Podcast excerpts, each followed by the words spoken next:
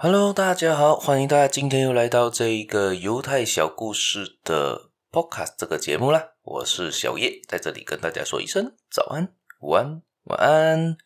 今天呢，要分享的故事呢，是关于嗯，人要时时都在奋斗，要勇敢的往前行，而不是呢害怕、懒惰呢就驻足不前呐、这一边呢提到的呢，这个故事发生在挪威一个很久远的一个故事了。在挪威的时候呢，在他的渔民啦去捕鱼，他们很喜欢那那边的人很喜欢捕的是沙丁鱼。但是呢，他们将鱼放入了鱼槽运回码头的时候呢，如果还抵达码头的时候，那些鱼还是活的活鱼的话呢，卖的价钱就会比较好嘛，价钱很高嘛。如果死掉的话呢，价钱就比较低嘛。但是呢，沙丁鱼很容易在抵达港口之前就死掉了哦。然后他们就用了很多很多的方法，要千方百计让这些鱼继续的活着，回到港口卖的比较好的价钱嘛。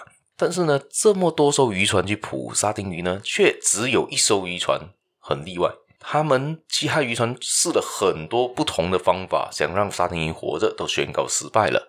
而这一个只有一个渔船的船长呢，却每一次都能让这些沙丁鱼活的是回活着回来啊。但是他一直都不公开他的秘密，直到他死了之后呢，人们去参观他的鱼巢。这个秘诀才被揭开了，而这个秘密是什么呢？难道它里面放了一只小鬼？难道它里面放了什么东西？还是有什么特别的药物呢？